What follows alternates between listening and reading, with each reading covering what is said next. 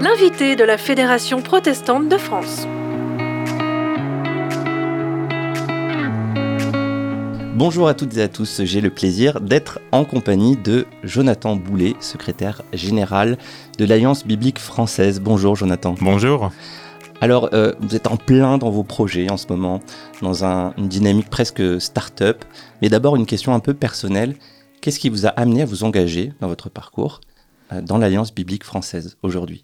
Ah, c'est, je pense, depuis mes 18 ans, j'avais envie de démystifier la foi chrétienne. Et quand je dis démystifier, c'est un peu un mot étonnant, euh, mais c'est, j'ai toujours vécu l'Église comme un lieu très communautaire, mais communautaire au sens communautariste et euh, sans être du tout intégré à la société. Et pourtant, je trouvais que c'était génial ce qu'on vivait dans les. Enfin, ma vie foi était vraiment quelque chose de fort et de marquant.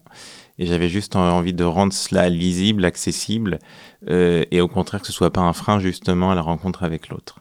D'où mon envie, euh, comment par étapes, euh, comment d'abord dans ma vie professionnelle, en fusion-acquisition. Ensuite, j'étais tellement passionné qu'il fallait ça. Fusion-acquisition, donc quelque chose de très très économique, technique. C'est ça. Un Pour milieu un où on gagne de l'argent. C'est ça. On gagne très bien sa vie. Et euh, je travaillais 13 jours et j'étais en week-end 4 jours parce que j'étais tout le temps à l'étranger. Ah oui. Euh, mais le défaut de cela, euh, c'est qu'on peut pas construire de vie personnelle. Donc au bout d'un moment, euh, étant passionné de musique, j'ai lancé une, une structure d'abord gramophone, puis première partie. Oui, maison d'édition. Voilà. Et de production musicale. Mhm. Les concerts, les concerts, super lieu de rencontre, de transmission. Mais pour l'enracinement, je me disais, bon, les livres, l'écrit, ça marche un peu mieux. Le livre est arrivé. Et puis je me suis dit, bon, bah, le livre des livres, la Bible, c'est quand même assez chouette de faire vibrer ça. Et c'est comme ça que j'ai rencontré le chemin de l'Alliance biblique. Et euh, donc là, euh, on a parlé de l'Alliance biblique. Quelle est euh, sa raison d'être, Alliance biblique? Alors, ça date à 1818, la création officielle. Ah oui euh, Traduction, transmission, solidarité. Traduction, aujourd'hui en français, euh, comment il y a beaucoup de textes écrits, maintenant c'est des révisions, mais il y a encore, on a encore à l'échelle internationale 800 chantiers de traduction. Waouh la transmission, c'est qu'aujourd'hui on n'a plus de problème d'accessibilité, mais par contre, les gens euh, la lisent pas forcément ou la lisent de moins en moins. Alors bien sûr, ça dépend, je peux pas faire de généralité. Ça dépend des milieux euh, et comment permettre la compréhension, comment questionner le texte. Et puis ensuite, la solidarité. Euh, comment est-ce qu'incarner par des actes concrets euh, le texte, le message biblique. Donc par exemple, à l'échelle internationale, on est très connu euh, pour euh, l'alphabétisation et c'est pour ça mm. qu'on est partenaire consultatif de l'UNESCO. On va être également euh, très connu pour la prévention, la lutte contre le sida, ah en particulier en Afrique. Et on va être enfin connu pour un troisième programme qui se développe pas mal en France qui s'appelle Accompagner les traumatismes à l'échelle internationale, mmh. Trauma Healing. Ça a démarré avec le texte biblique comme soutien pour la guérison des traumatismes de guerre et aujourd'hui ça s'est décliné euh, de plein de manières différentes. C'est vrai qu'on n'entend pas forcément beaucoup parler du pôle euh, solidarité. Euh, très peu. C'est surtout que c'est très connu à l'étranger. En France, on a vraiment accès sur la transmission. C'est quand même énorme, hein, l'Alliance biblique française. quand on va sur votre site alliancebiblique.fr, on voit qu'il y a tout un tas de sites qui sont reliés. on a lire-la-bible.net, édition Biblio, 2 ou 3.com. Euh, c'est parfois un peu dur à comprendre, à suivre. Hein. C'est très, peut-être pas éparpillé, mais ça va dans tous les sens, quoi. Alors, on fait un gros travail en ce moment de, sur la charte graphique. Donc, les choses vont évoluer parce que, pour être honnête, on a 40 sites internet. C'est vrai. Donc, effectivement, c'est difficile parce qu'on a des sites projets, on a des sites eh institutionnels, on a des sites maisons d'édition, des sites fondations. Et euh, vous n'êtes pas le premier à dire ça. Donc on travaille, euh, on a uniformisé notre communication déjà par les logos qui ont tous un lien, que ce soit les projets, que ce soit les maisons, que ce soit les associations, les ONG. Hmm. Et puis euh, maintenant, on commence à avoir des, à réduire le nombre de sites pour que tout soit concentré sur moins de points d'entrée, parce qu'effectivement, on nous a même dit par le passé que les gens nous considéraient comme partenaires, alors qu'on était le porteur du projet.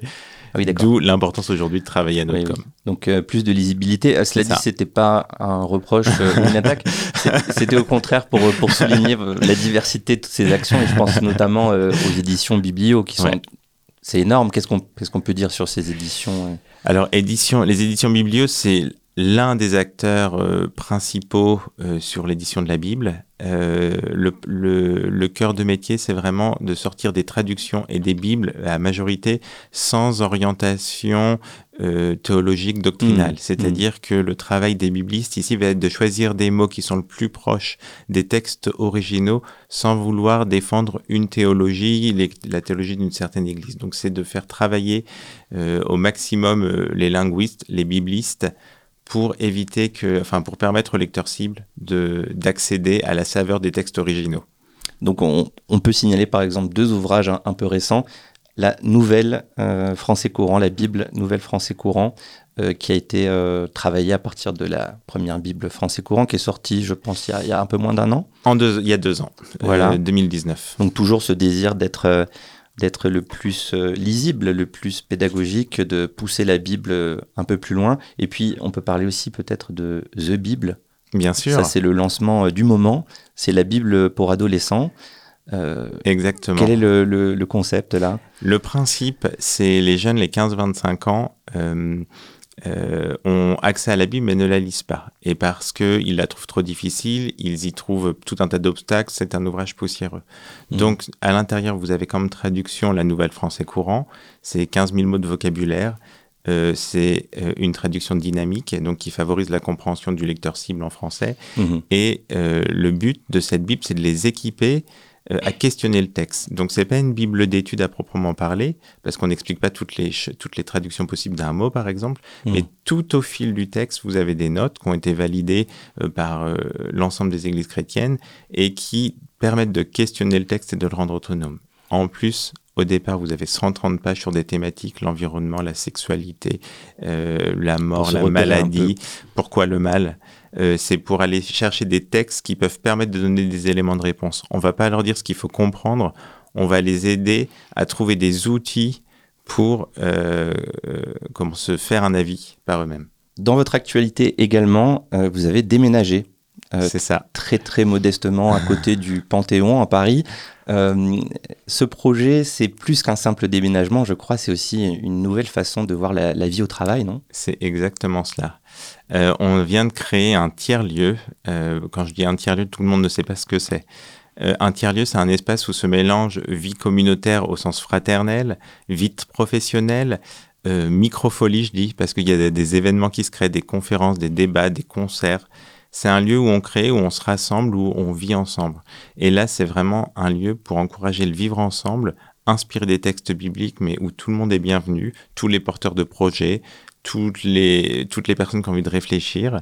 Donc c'est un lieu où il y a une vingtaine de postes de travail, il y a ensuite euh, d'autres associations aussi. Et il y a d'autres structures. Donc au total, on est sept structures en mmh. ce moment. Donc le but, c'est un peu le brassage de, de tout ce monde-là, quoi, d'être ouvert sur le monde, euh, d'avoir des interlocuteurs, euh, de pas rester entre soi. C'est ça. On peut un jour vivre à un caton, le lendemain avoir une journée de travail, le soir avoir un concert, le lendemain euh, un atelier débat, euh, avec en haut des équipes qui travaillent, en bas des équipes qui créent, à côté des équipes qui enregistrent un podcast, une émission de radio, une vidéo.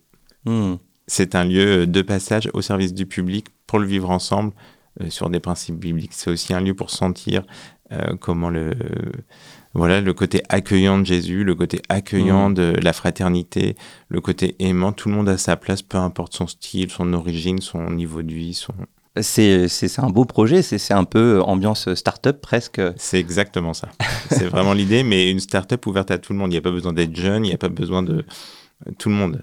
Comment c'est juste un état d'esprit, une volonté de créer, de collaborer et puis aussi de s'ouvrir aux autres parce que c'est ça demande aussi d'être en capacité de rencontrer l'autre oui. et de se laisser bousculer, ouais. euh, de bousculer l'autre aussi, mais aussi avec respect, amour, bienveillance. Et c'est vrai que c'est une question qui est importante euh, pour l'Alliance biblique française à aborder l'autre dans sa différence, la diversité, puisque quand même, il faut le dire, on reproche souvent au monde chrétien d'être divisé et de travailler chacun dans son coin.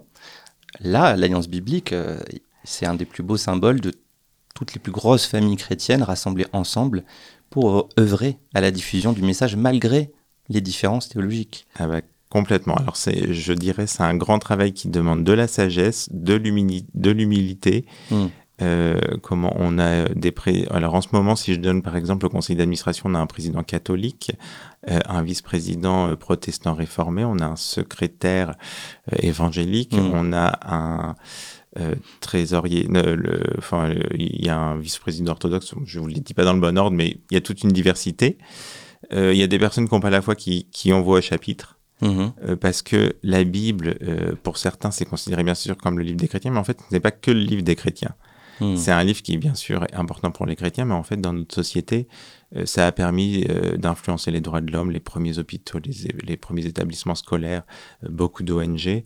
Et en fait, tous ces gens qui se reconnaissent, qui ont un regard historique, philosophique, culturels sur le texte biblique, ont aussi voix au chapitre, mm. parce qu'on sert l'ensemble des Français. On sert bien sûr l'Église, mm, mm. mais on sert aussi l'ensemble des Français, qui est, euh, comment l'Église, c'est un, petit pourcentage des Français, et il y a tous les autres. Et c'est là, on travaille tous ensemble, euh, avec, voilà, ça demande de la patience, ça demande beaucoup de dialogue, euh, mais c'est ce qui permet de faire des projets qui touchent euh, à, grande échelle. on retrouve bien là ce fil conducteur euh, de votre parcours, votre sensibilité. il y avait le mot décloisonner que j'ai entendu dans notre préparation de, l'interview. Là, on décloisonne à un point où on se met même en contact et on, place des personnes dans un conseil d'administration pour, pour se mettre aussi, pour garder ce lien avec la société, avec le monde. Euh, on, on l'a pas assez fait ça par le passé, euh, vous pensez, Jonathan Boulet? Euh, alors, je voudrais pas me faire juge du passé. Moi, je, suis toujours au présent et à l'avenir, même si j'ai appris beaucoup de leçons du passé. Moi, ce qui me fait vibrer, et je sens où on est en face tant avec les permanents qu'avec le conseil d'administration, c'est de regarder chaque humain en entier tel qu'il est et de l'aimer tel qu'il est. On a, on, on, on cherche pas à changer les gens on les aime tels qu'ils sont, on a du plaisir à les rencontrer et de la même manière, euh, on a du plaisir à se laisser rencontrer. Tout à l'heure, on a parlé, euh, et ça faisait très start-up aussi, euh, d'hackathon. Ouais. de temps en temps, ça s'organise. alors, l'Alliance biblique est devenue un, hacker de Bible. c'est quoi un hackathon? C'est quoi Hack? My Bible un hackathon, c'est un sprint créatif avec un objectif spécifique. Hack My Bible, la vision de départ, c'est de repenser l'accessibilité à la Bible, c'est-à-dire l'attractivité. Euh, je me souviens la première fois que, que j'ai lancé ça, j'ai dit euh, faut rendre la Bible aussi sexy que le dernier iPhone. Et c'est de là qu'on est parti. Euh, et depuis, euh, chaque année, on a eu, on c'est le troisième qui a eu à Paris il y a dix jours. Euh, depuis, euh, c'est même intéressant, euh, mes homologues d'autres pays m'ont dit bon, si ça marche en France, ça marchera n'importe où dans le monde. on a été invité au Kenya. voilà, on a une jolie réputation. Et on a été invité au Kenya. Et ce qui est très drôle, c'est que ça a tellement pris une ampleur là-bas que le vice-président est venu remettre le prix aux gagnants. On a ensuite été ah invité au Chili. Après, en avait cinq autres de programmes à ah travers le monde. Ça, a essaimé un peu dans toutes les sociétés bibliques. Et en Allemagne, Google a proposé un partenariat. Donc, on en a fait un au siège de Google. C'est génial. Euh, en Allemagne au siège européen. Et puis là, ça a été le dernier. C'était en janvier 2020. Et après, les cinq autres, là, ont été euh, comment temporisés. Et c'est le premier nouveau hackathon à Paris. Et c'est, euh, voilà, on va, on va attendre que la crise sanitaire s'apaise pour imaginer à l'échelle internationale. Voilà, alors euh, parmi les projets là, qui sont sortis de cette édition 2021 de Hack My Bible, euh, on peut citer des titres euh, évocateurs Magazine Aspire à plus, Box Kiteo, Théo Boulot Dodo pour un journal professionnel pour réfléchir ah sur, sur son besoin de repos, son mmh. besoin de travail, quelque chose pour méditer en cuisinant, une application de méditation chrétienne, euh, un jeu de cartes qui pousse à la rencontre de l'autre. Un dernier mot avant de se quitter, Jonathan Boulet, euh, sur euh, ce que vous attendez dans l'avenir, vers où vous avancez l'Alliance biblique en ce moment?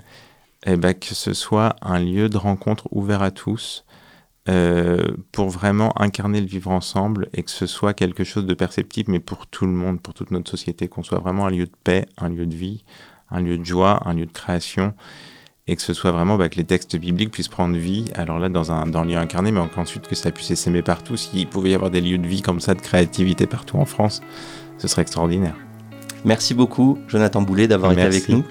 Vous pouvez réécouter cette émission sur le site protestantpluriel.org et sur toutes les plateformes de streaming. À bientôt pour un nouvel invité de la Fédération protestante de France l'invité de la Fédération protestante de France.